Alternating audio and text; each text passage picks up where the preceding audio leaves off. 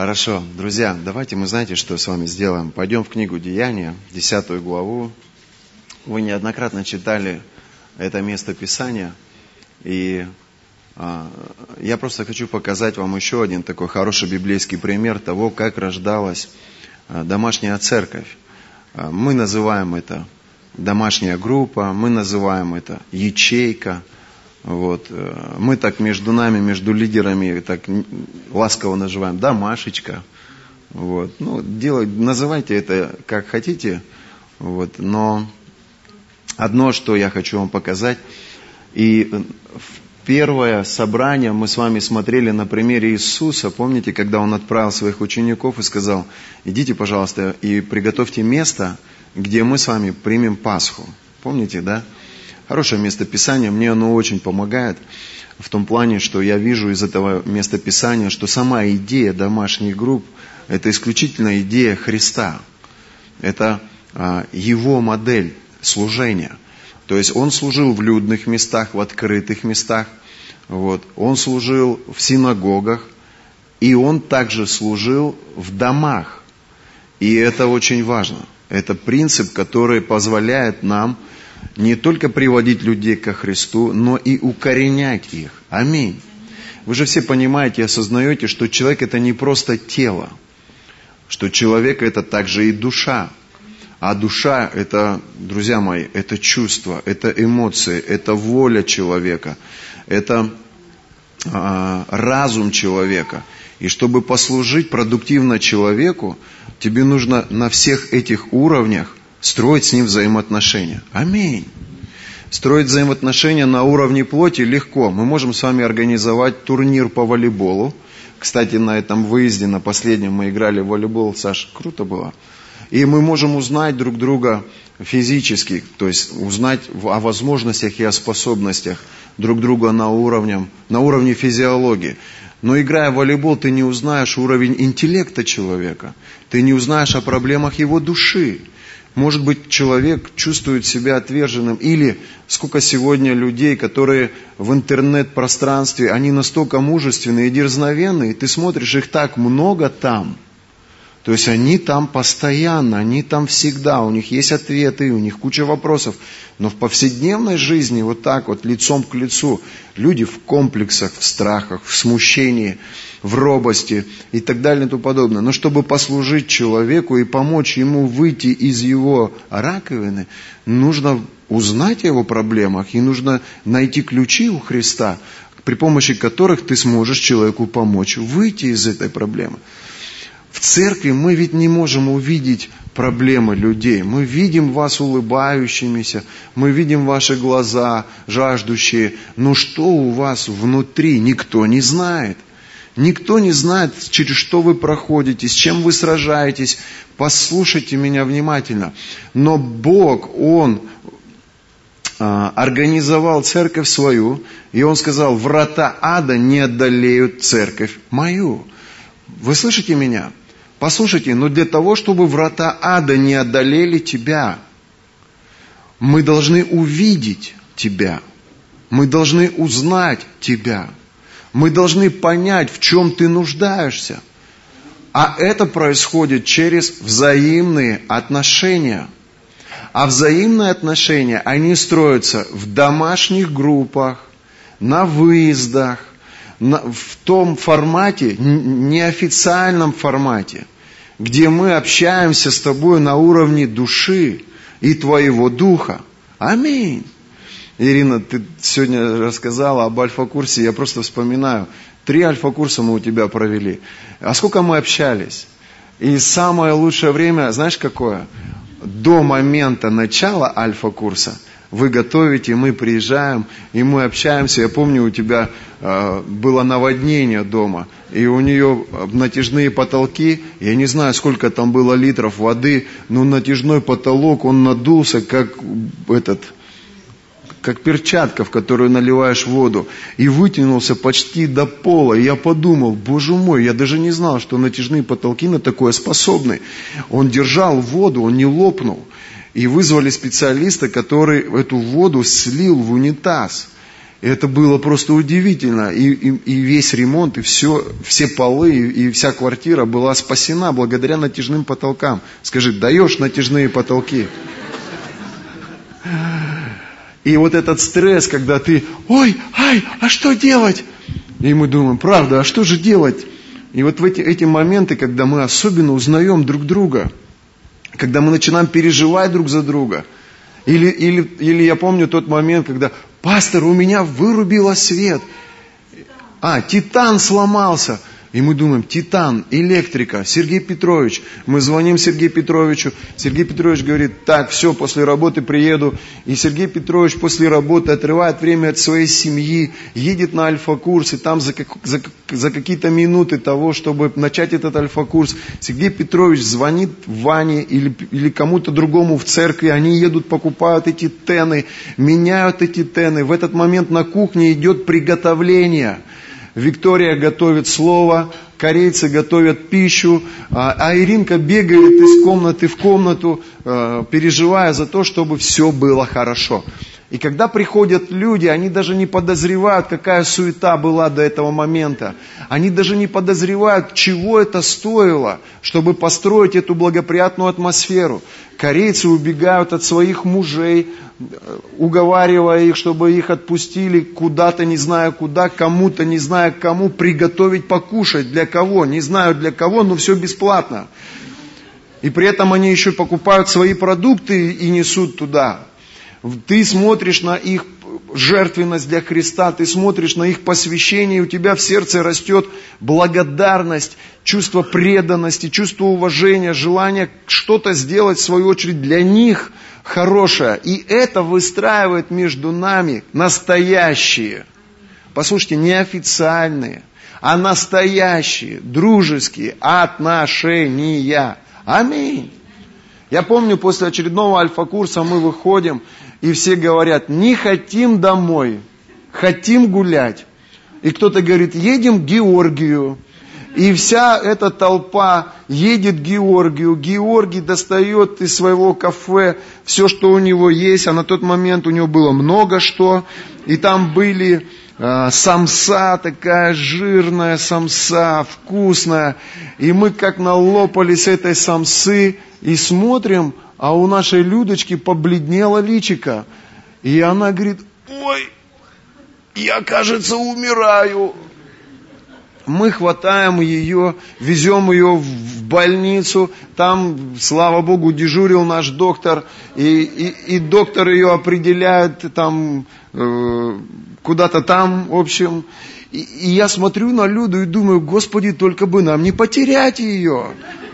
И в машине тоже люди молятся за Людмилу, но мы бы не узнали Люда друг друга, если бы не было этого приступа. Потому что когда Люда приготовилась встретиться с Иисусом, она пригласила священника. А священник был буквально в двух-трех метрах от нее. И вот я зашел к ней в комнату в то время, когда хирург, врач, э, хирург ждал результаты анализа, и она говорит, батюшка, хочу исповедоваться. И она рассказала все моменты из своей жизни. Она реально уже готова была встретиться с Иисусом. А кто его знает? Может быть, это тот час, тот момент. я слушал ее, и это был момент, когда она позволила мне стать частью ее сердца. Она говорит, я не рассказывала никогда вот ничего из этого никому. Я с этим жила всю свою жизнь. Я сказал, и я никому не расскажу. Ведь у меня есть обещание пред Богом, я священник, и я даю обед тайны исповеди, обет неразглашения. Все, что душа открывает мне, она открывает Богу. И я передаю это Христу. Я помолился за нее, и она готова была к встрече с Создателем. Но боль ушла. Боль ушла, а Людмила осталась здесь. Поймите это, послушайте. Люди, они как картинки. Петя, Вася, Оля, Глаша, Наташа. Они пришли и ушли. Пришли и ушли. Пришли и ушли. Послушайте, люди приходят в воскресенье на собрание, они попоклонялись, ой, какое хорошее поклонение, ой, какое присутствие Божие, вы реально помазаны. И они слушают полгода, и они слушают год, и они присыщаются, они привыкают. Они привыкают к помазанию, они привыкают к благодати, они привыкают к уровню проповеди, они привыкают к характеру церкви, они привыкают к формату церкви. Но если они не стали частью этой церкви, если они не впустили в сердце свое людей в этой церкви, если они не стали частью домашней группы, если они не проживают что-то вместе с этой церковью. Я не говорю о воскресном собрании два часа в неделю здесь, в этом зале.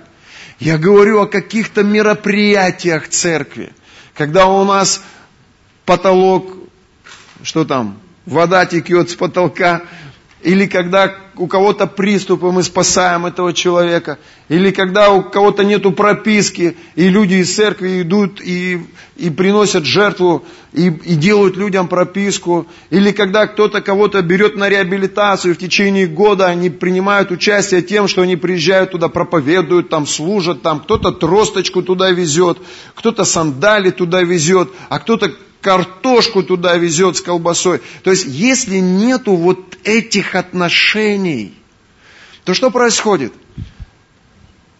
Через определенное время они присыщаются к воскресному формату служения и либо меняют служение, либо приходят какие-то обстоятельства, и они покидают служение. Но послушайте, если мы 10 лет проживаем жизнь вместе – мы принимаем участие в судьбе друг друга, мы поддерживаем друг друга, то эти люди, они становятся частью души церкви. Они становятся частью сердца церкви. Аминь. Вы со мной? Я думаю, здесь нет ни одного мужчины, который бы согласился жить с картинкой –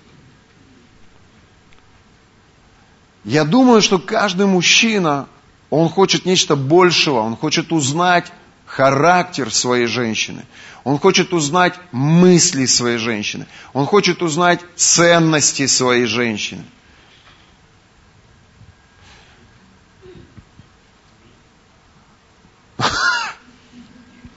Так или нет? Или я один такой? Послушайте, и для того, чтобы церковь она была семьей. Необходимо, чтобы мы стали частью друг друга. Вы со мной? Это не говорит о том, что ты должен слепо доверять каждому, кто сегодня в этом зале. Нет. Но есть Дух Святой. И Он дает людей. Он дает мудрость. Он показывает кого-то. Аминь.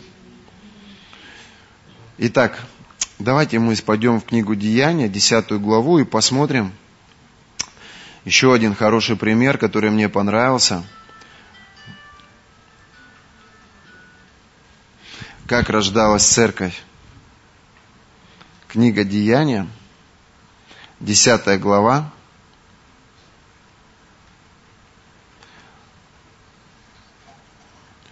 Глава большая. Любите читать? Давайте почитаем. Где вы еще почитаете? В церкви. В церкви помолитесь и почитаете.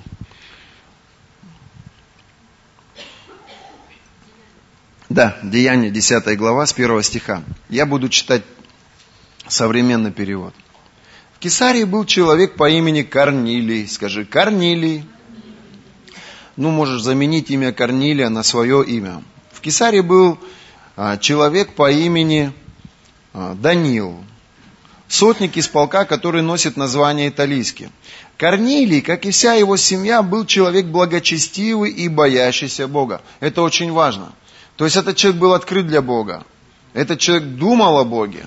Этот человек много что делал ради Бога. Вот это важно услышать он щедро раздавал милостыню. То есть он, был, не, он не был жмотом, аллилуйя. Он был щедрым человеком, который был готов для даяния. Смотрите, Он щедро раздавал милостыню и постоянно молился Богу. Однажды около девятого часа Корнилию было видение. Он ясно видел Божьего ангела, который явился ему и сказал, «Корнилий!» Он взглянул на него в ужасе и сказал, «Что, господин?» Ангел ответил, «Бог вспомнил о тебе, потому что твои молитвы и милостыни...» Смотрите, две вещи, которые обращают внимание Бога на тебя. Тань, первое – молитва, а второе – даяние. Милостыня, даяние. Сегодня убирался в кладовке у себя в подъезде. А, у нас кладовка на двоих соседкой. И она говорит, я сегодня три вот таких баула обуви, говорит, отдала. Я говорю, кому? Она говорит, малоимущим. Я говорю, у нас, говорю, в Ребике обуви нет. Оль, ты что? Она говорит, ну им нужней, пусть носят. Вот он Корнилий. Она открыта для Бога, она знает о Боге, она не знает Бога, но она много знает о Боге. Она молится, и она дает милостыню, она помогает людям, она открыта для даяния. А сколько таких людей вокруг? Их полно. А сколько таких людей в церкви? Да их много. Много добрых людей. Они знают о Боге, но не знают Бога. Они хотят что-то делать для Бога, и часто делают. И обычно они это делают через то, что молятся и что-то кому-то дают или кому-то как-то помогают. Когда ангел, говоривший с ним, ушел, Корнилий позвал двух своих слуг. Ой, простите. Смотрите, ангел ему говорит, пошли людей в Яфу, чтобы они позвали Симона, которого называют Петром. Он остановится у кожевника Симона в доме у моря. Когда ангел, говоривший с ним, ушел, Корнилий позвал двух своих слуг и, и благочестивого солдата, исполняющего его личные поручения – Пересказав им все, что произошло, он послал их в Яфу. Зачем он послал их? Он послал их за Петром. Обратите внимание, Корнилию ангел Божий сказал, чтобы тот пошел и пригласил Петра к себе в дом. Послушайте, кто-нибудь из вас видел когда-нибудь ангелов? Олесь, ты когда-нибудь видела ангела? Нет. А вот такой вопрос. А кто-нибудь из вас слышал когда-нибудь ангелов? Я уверен, многие из вас слышали. Это мысли, которые приходят в твое сознание. Мысли, они приходят обычно из трех источников. Бог, дьявол и твои собственные мысли. Так вот, Бог, Он использует либо Дух Святой, либо ангела, чтобы открыть свои мысли для тебя. И вот он приходит, ангел, и говорит, я хочу, чтобы у тебя дома была домашняя группа. Это мысль, которая приходит в твое сердце – и у тебя внутри что-то начинает расти, что-то зарождается.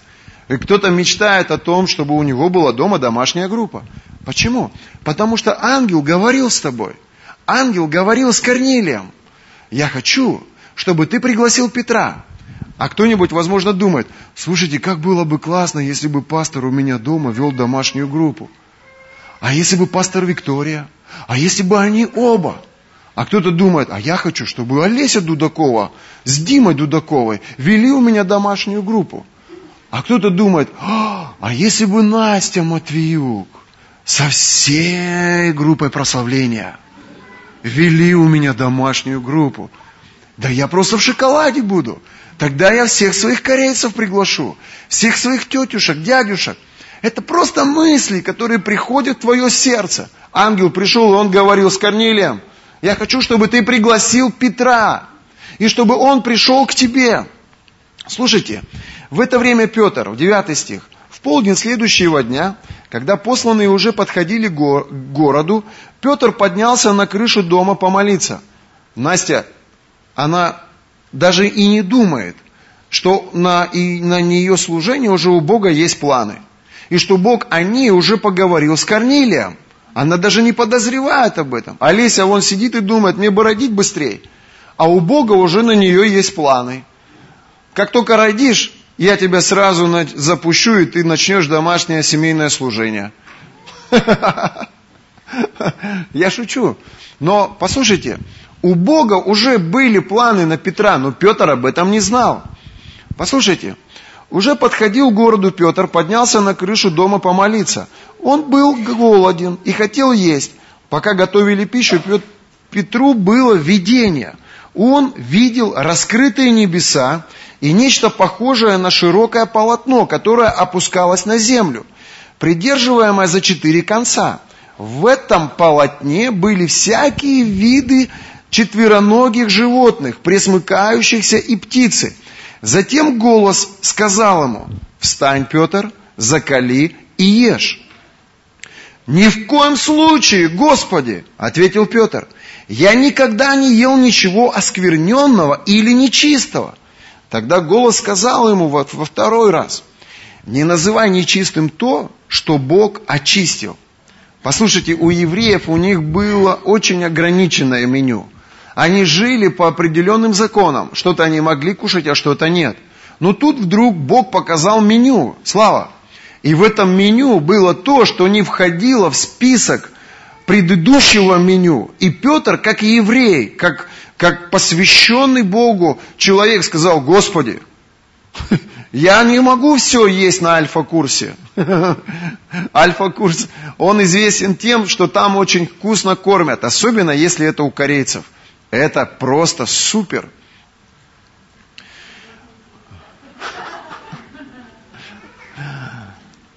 Но Бог сказал, то, что я очистил, не почитай за нечистое. То есть Бог готовил Петра. И обратите свое внимание, так было три раза, и тот час полотно было поднято на небо. Петр, 17 стих, все недоумевал, что бы значило это видение. Когда люди, посланные Корнилием, расспросив про дом Симона, подошли и остановились у ворот, они стали спрашивать, здесь ли остановился Симон, называемый Петром. Петр все еще обдумывал видение, когда Дух сказал ему, тебя ищут три человека. Послушайте, церковь это не церковь семьи Кононовых, Даниила и Виктория. Церковь это церковь Иисуса Христа. И послушайте, когда говорит пастор или кто-то из проповедников, то это, как правило, они говорят то, о чем Бог говорил с ними. Они просто, знаете, как это происходит? Дух Святой говорит с Ириной, она ни с кем об этом не делится, но это у нее внутри. И когда водимый Духом Святым, пастор подходит к ней и говорит, Ирин, а ты бы не против была, если бы мы у тебя начали альфа-курс? То она смеется внутри, потому что это, послушайте, это не откровение для нее. Бог лично уже с ней говорил об этом. Вот так обычно и происходит. Дух Святой говорит через пророчество с Ингой о том, что ее сын будет служить в прославлении. Когда ее сын еще в колготках ходил и в панамке смешной – она жила с этим откровением несколько лет, и когда время подошло взросления, они отдают его в музыкальную школу через откровение, которое Дух Святой ей говорил. То есть обычно это так, когда подходит к тебе сосуд, он приносит лишь только подтверждение тому, что Бог лично говорил тебе. Аминь. И люди, рожденные свыше, люди, которые несут внутри себя царство – они понимают, что во главе этой церкви стоит сам Христос. И что Христос строит, Христос служит, Христос высвобождает, Христос мотивирует и благословляет. А люди это лишь просто инструмент. Аминь. Просто сосуд. Они стали спрашивать, здесь ли остановился Симон, 18 стих, называемый Петром. Петр все еще обдумывал видение, когда Дух сказал ему, тебя ищут три человека. Вставай и спускайся вниз. Иди с ними без колебаний, потому что это я послал их. Петр капитулировал, спустился и сказал этим людям, я тот, кого вы ищете. По какому делу вы пришли? Они ответили, слушайте, сотник Корнилий, человек праведный и, благо, и богобоязненный, уважаемый всем народом иудейским, получил от святого ангела повеление пригласить тебя в свой дом. Вот этот момент. который очень важен для того, чтобы понять, как функционируют домашние группы. Автором этого проекта является сам Христос. Как он это делает? Он говорит с Корнилием, вкладывая в его сердце, в его доме, организовать собрание. И он говорит с Петром, вкладывая в его сердце, в доме Корнилия, начать служить. Это происходит именно так. Но вот беда в чем? Беда в том, что не все Корнилии отвечают на призыв Божий. Беда в том, что не все Корнилии, они настолько же богобоязненны, как библейские Корнилии, чтобы сказать Господу, вот я, Господь, мой дом открыт для Тебя. Пожалуйста, пусть приходит Петр, пусть проповедует мне, пусть учит мою жену, пусть проповедует и наставляет моих детей. Я открыт для того, чтобы, чтобы принять эту Пасху Господню в своем доме. Люди боятся, и часто они боятся мнения окружающих. Ой, у меня во дворе такой бардак, пастор, мне, мне, мне так стыдно, вот, вот ремонт сделаю, приглашу. Ой, а у меня плита грязная, старая, не отмывается. Пока плиту новую не поменяю, никого звать в дом не буду.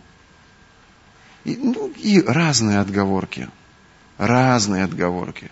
У кого-то ремонта нет, у кого-то плита старая, у кого-то кухня не поменена, у кого-то диван прожженный, у кого-то полы э, скользкие и так далее и тому подобное. Ну что, не так?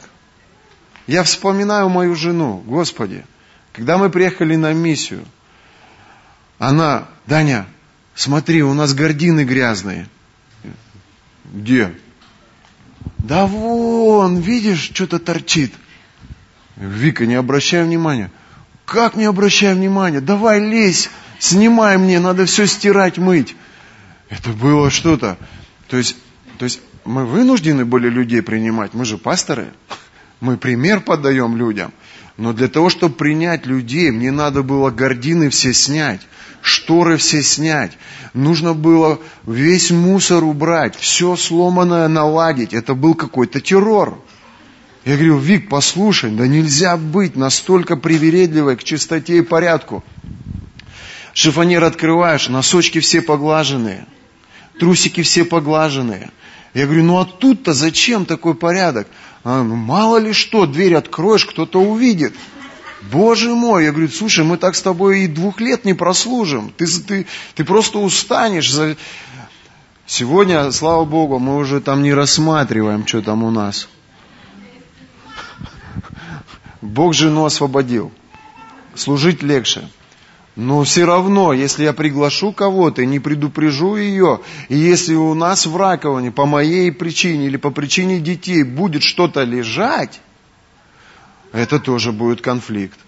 Важно, чтобы в раковине ничего не было, чтобы все было чисто, чтобы тряпка на кухне была даже не прополощена, а выстирана. Не дай Бог увидят, что я плохая хозяйка. Вы меня не подводите. Поэтому в любое время дня и ночи ты можешь прийти к нам, и у нас почти всегда идеальный порядок. Это хорошо, и это плохо. Послушайте.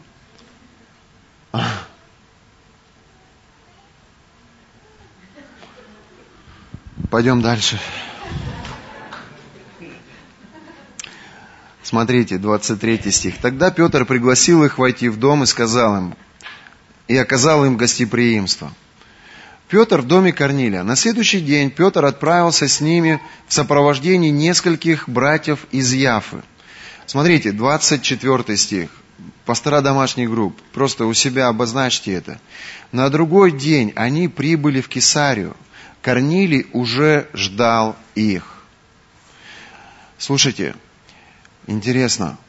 Созвав своих родственников и близких друзей, Наташа, Володя, это вот все как у вас.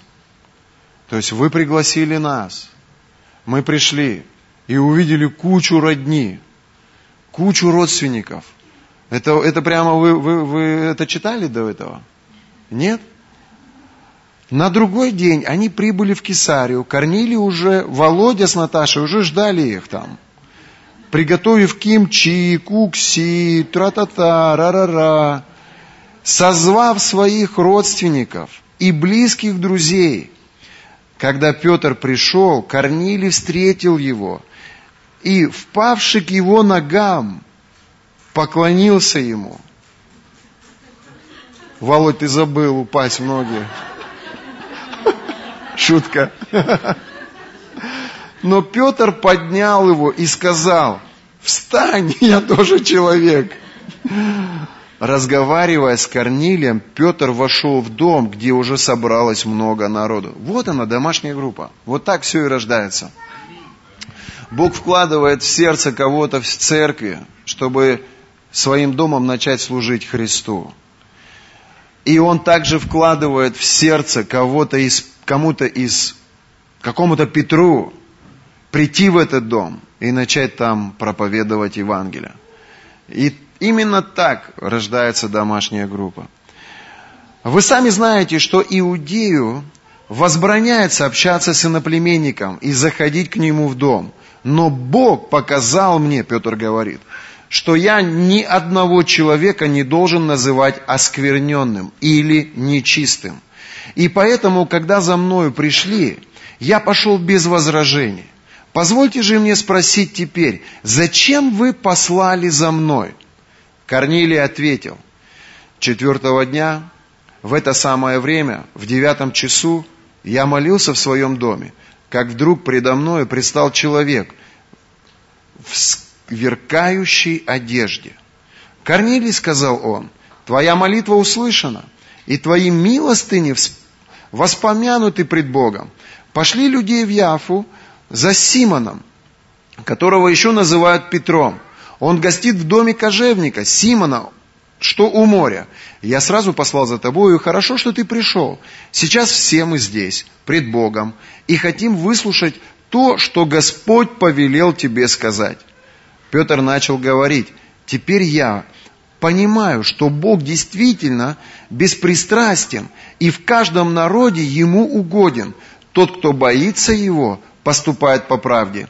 Он послал к народу Израиля радостную весть о том, что мы можем иметь мир с Ним через Иисуса Христа, который является Господом всех людей. Кто Господь? Иисус. Ни Аллах, ни Будда, ни кто-то другой. Но Библия говорит, что Иисус есть Господь. Когда мы приходим к Богу, мы как говорим? Я прихожу к тебе во имя Иисуса Христа. Все через Иисуса в отношениях с Богом. Аминь. Петр должен был проповедовать кого? Христа.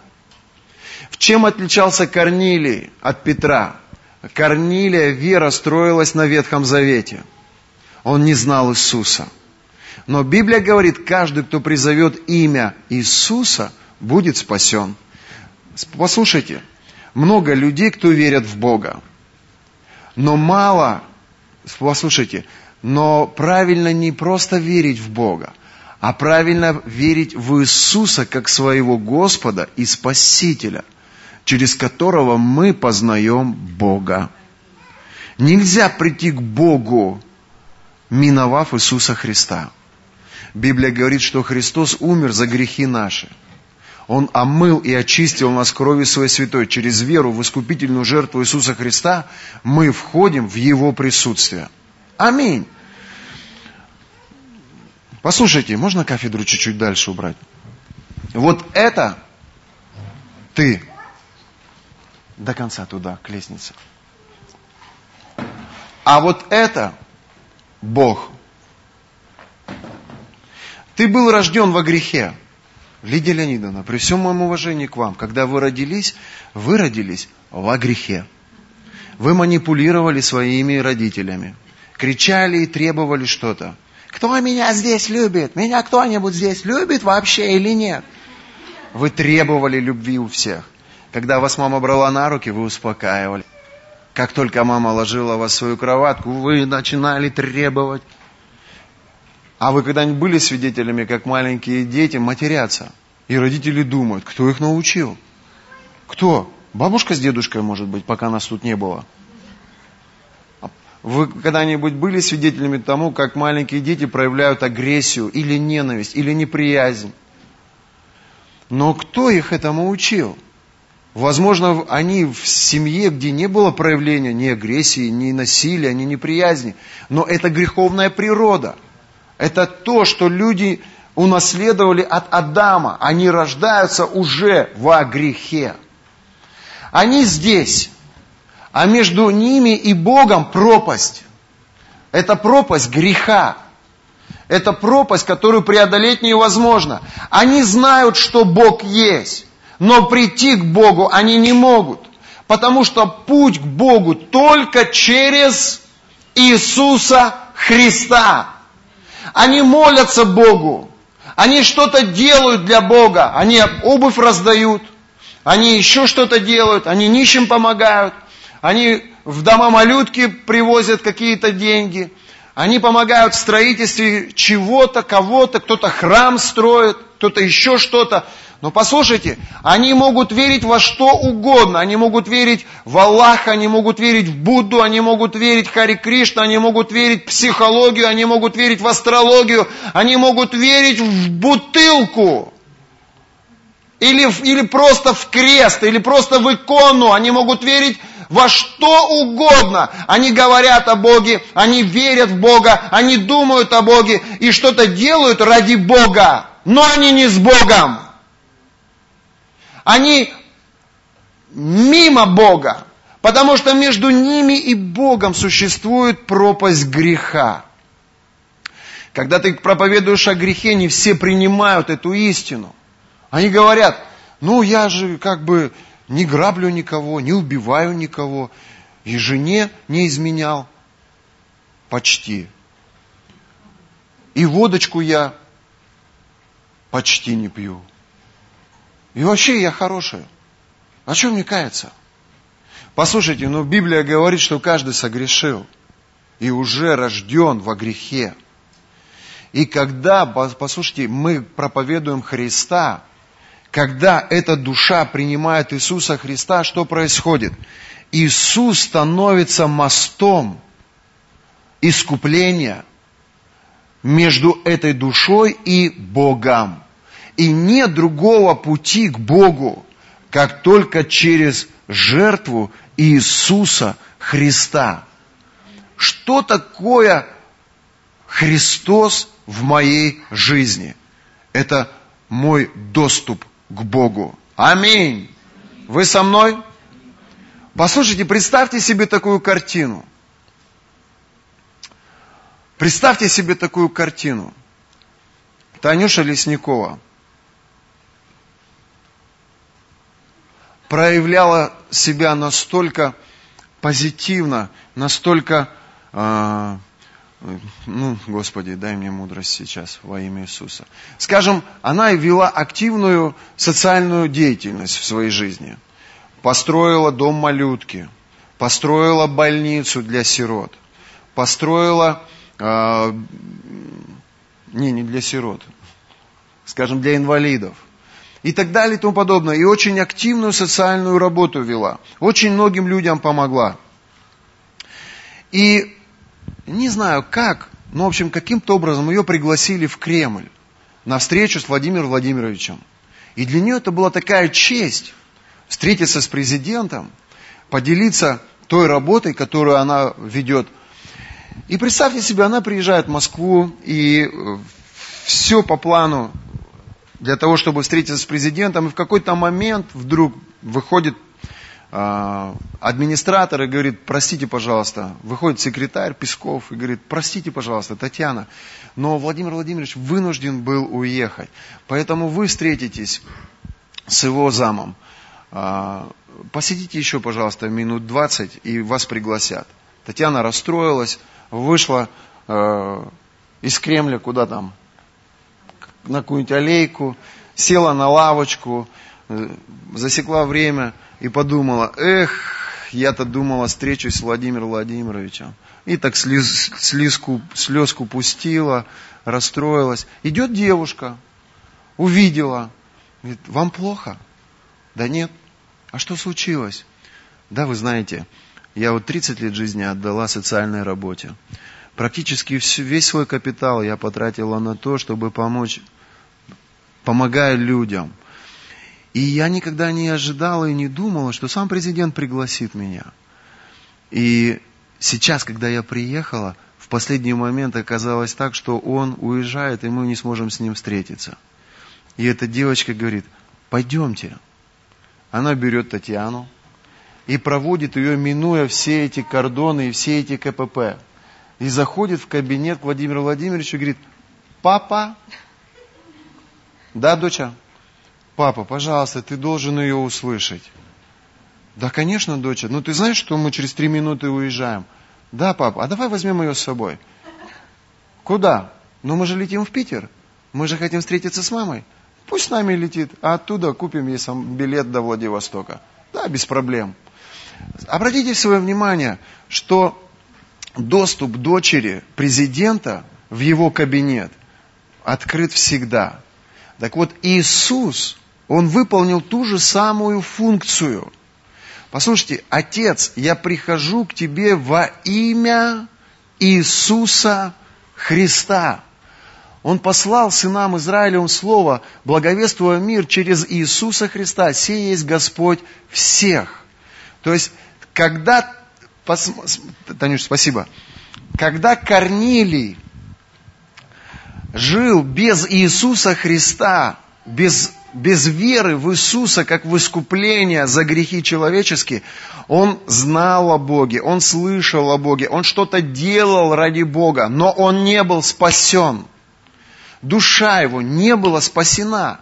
Почему? Потому что нету пути к Богу, как только через жертву Иисуса Христа. Но когда он принял Христа, что произошло? Между ним и Богом над этой пропастью Иисус является мостом. И Корнилий, спасение Корнилия, оно заключалось в том, что он принял Христа, и во имя Иисуса Христа ему открылся доступ к самому Богу. Мы приходим в тронный зал Бога через веру в Иисуса Христа. Аминь. И, и послушайте, и так же, как для Татьяны, для нее не, был, не было возможным прийти без, без официального приглашения в кабинет президента, но благодаря тому, что она встретила дочь президента, она легко, минуя все кордоны, минуя все планы отца, она благодаря дочери вошла прямо в кабинет к президенту. Более того, в его вертолет села. Более того, оказалась его резиденцией в Санкт-Петербурге. Во фантазия. Аминь. Иисус выполняет вот эту функцию между Богом и тобой. Он является вот этим звеном связующим. Она знала о Боге, она слышала о Боге, она что-то делала ради Бога, но у нее не было отношений с Богом, потому что между этой душой и Богом была пропасть греха. Но как только она познакомилась с Иисусом Христом, для нее невозможное стало возможным. Она через жертву Иисуса Христа выстроила доверительные, близкие, родственные отношения с самим Богом. Аминь. Аминь. Скажи, я прихожу к тебе, Отец, во имя Иисуса Христа. Вот такую роль и такую функцию Христос играет в жизни верующих людей. Аминь. Аминь. А Он, благодаря Иисусу Христу, всегда для нее открыт. Да, дорогая, конечно, дорогая, обязательно, дорогая, ради Христа и той искупительной жертвы, которую Христос принес, Отец имеет возможность ее обнимать каждый раз – Послушайте, и вот этих объятий, вот послушайте, смотрите, сколько тепла в этом. И вот этих объятий душа не переживает без Христа. без Христа. Она только на уровне разума о нем слышит, думает. На уровне, вот, как сказать, на расстоянии. Но когда она приходит ко Христу, а Христос ее передает в объятия Отца, и вот Дух Святой вот так сходит, и они начинают плакать от счастья, они начинают мир переживать. Смотришь, приходят такие напряженные, а потом такие все такие довольные, такие расслабленные, спокойные. Что это? Что это? Просто объятия Отца, ощущение любви Отца делают это в их жизни. Аминь. Воздайте Богу славу.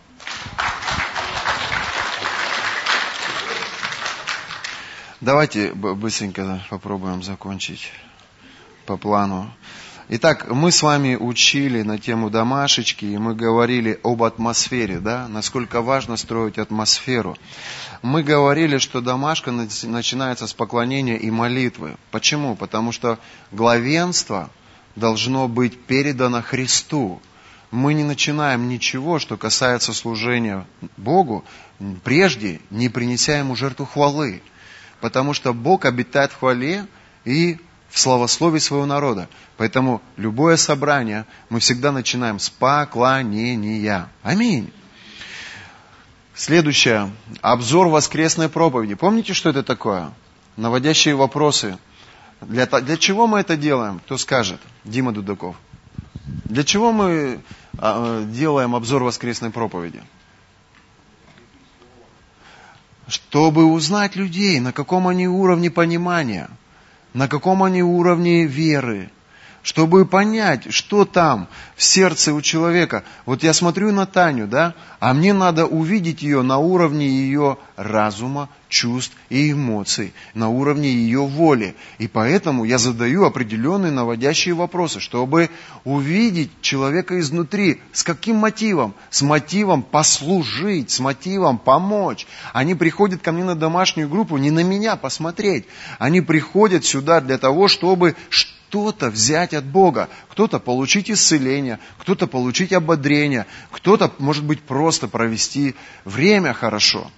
И для этого необходимо а, сделать небольшой обзор. Это открывает людей и в то же время помогает нам укоренить откровение в их сердце, то, о чем ты говоришь. Следующее, свидетельство. Свидетельства также позволяют нам более детально, что ли, увидеть нужду в жизни человека. Аминь. К примеру, допустим, а, мое свидетельство ну скажем, о сверхъестественном обеспечении может ободрить и благословить кого-то из моей домашней группы, кто сегодня принял решение познать Бога как обеспечителя.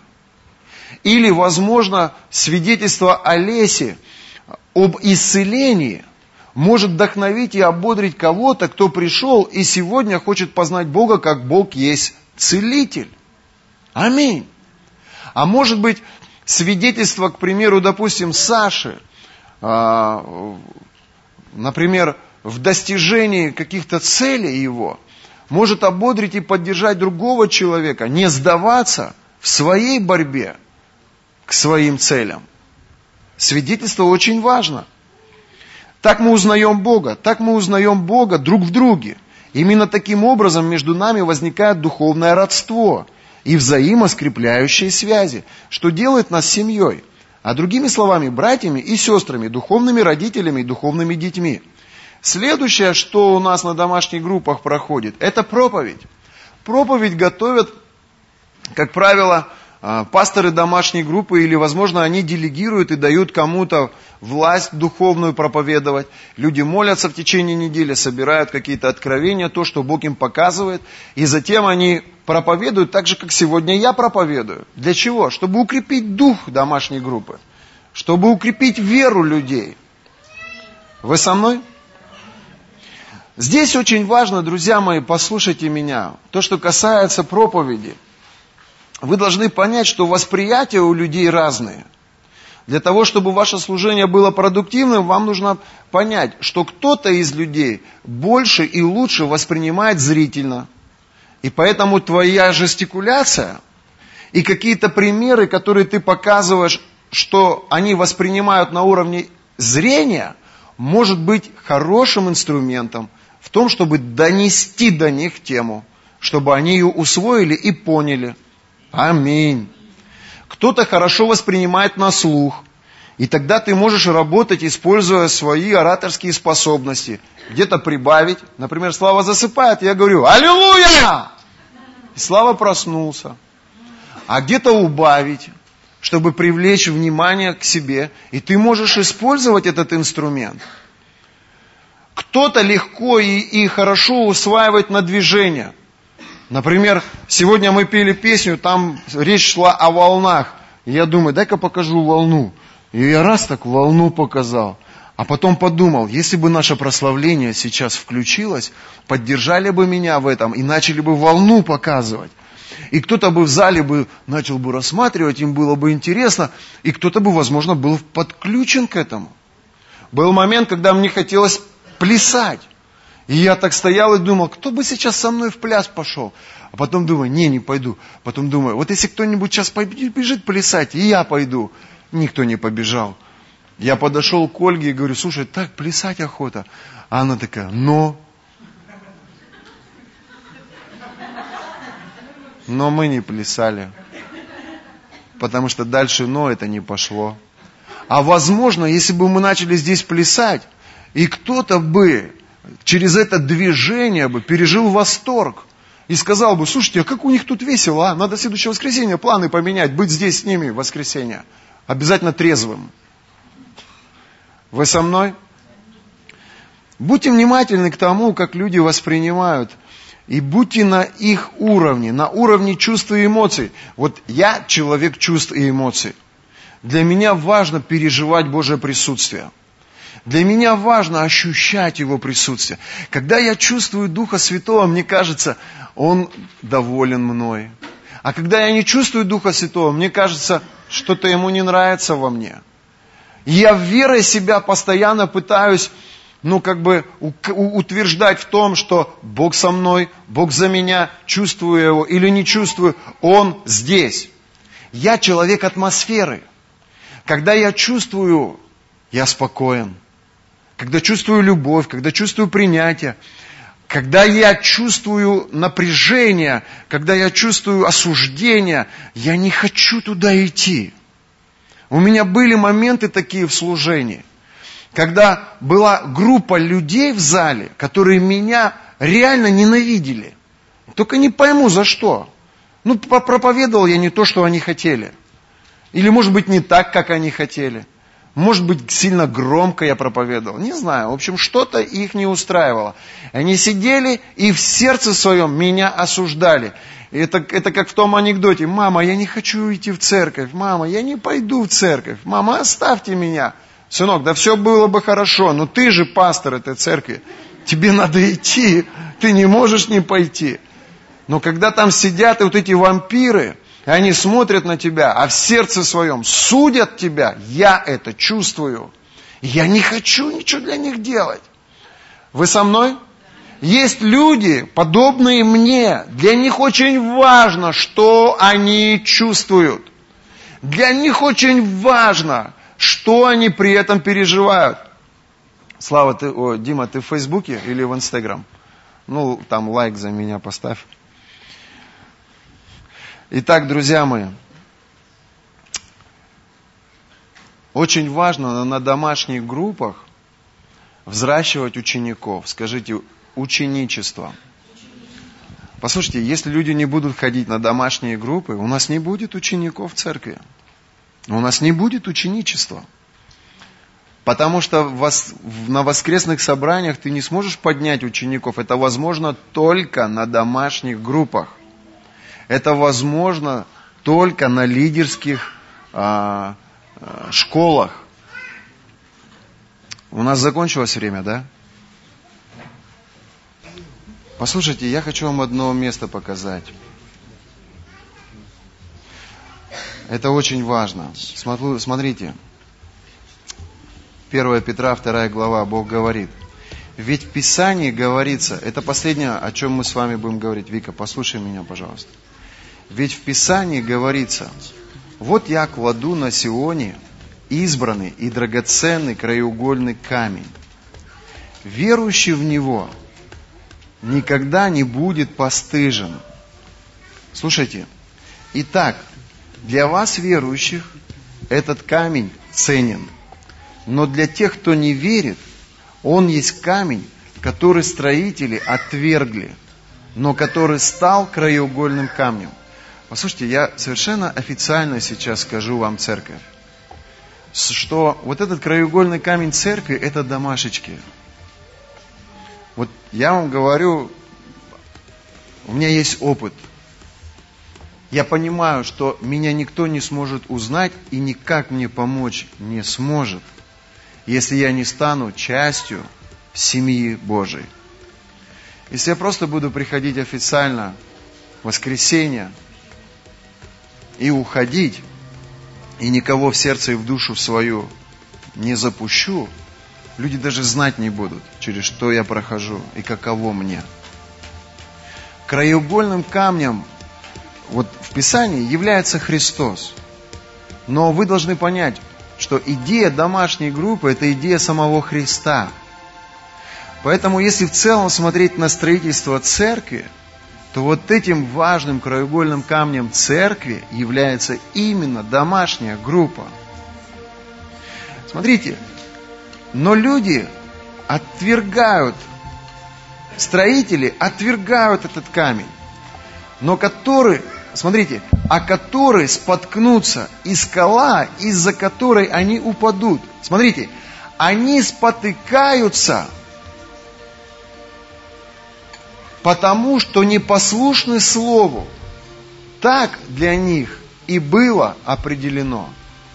Смотрите, много верующих людей. Но вы замечали, что в жизнях этих людей бывают моменты разочарования, неудачи. Люди спотыкаются, падают в той или в другой сфере жизни. Иисус говорит, причина тому непослушание Божьему Слову. Люди спотыкаются только по причине, что они не послушны Слову.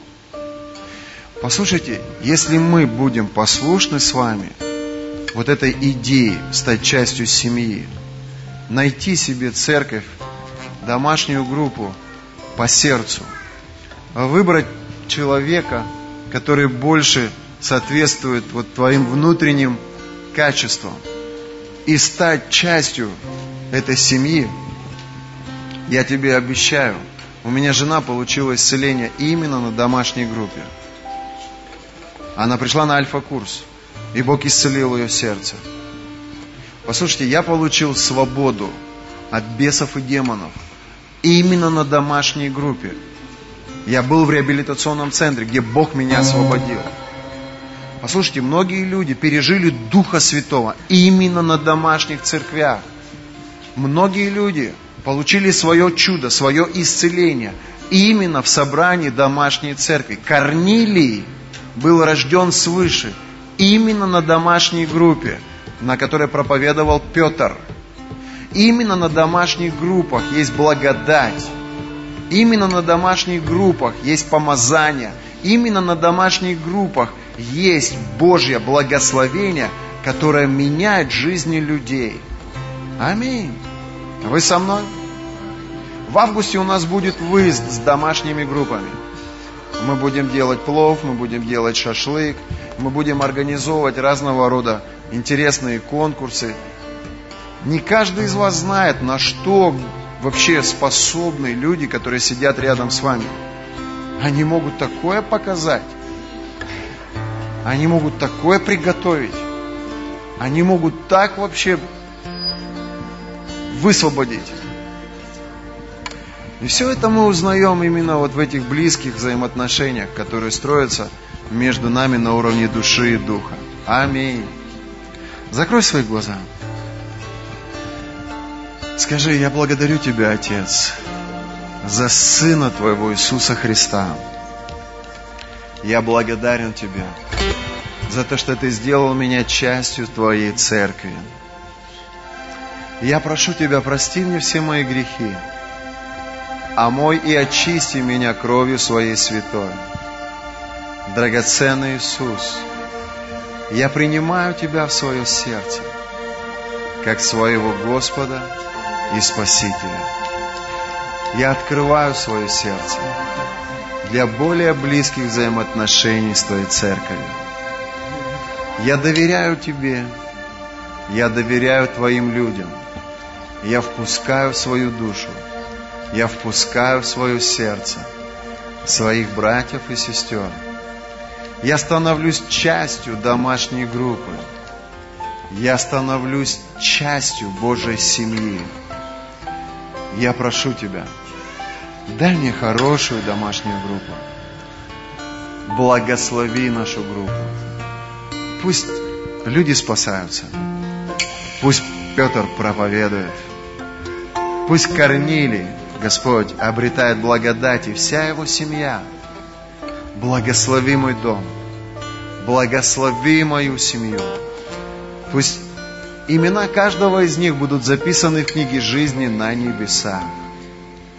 Я благодарю Тебя за рост и за приумножение домашних групп в нашей церкви. Во имя Иисуса. И все дети Божьи скажут. Аминь. Давайте воздадим Богу славу.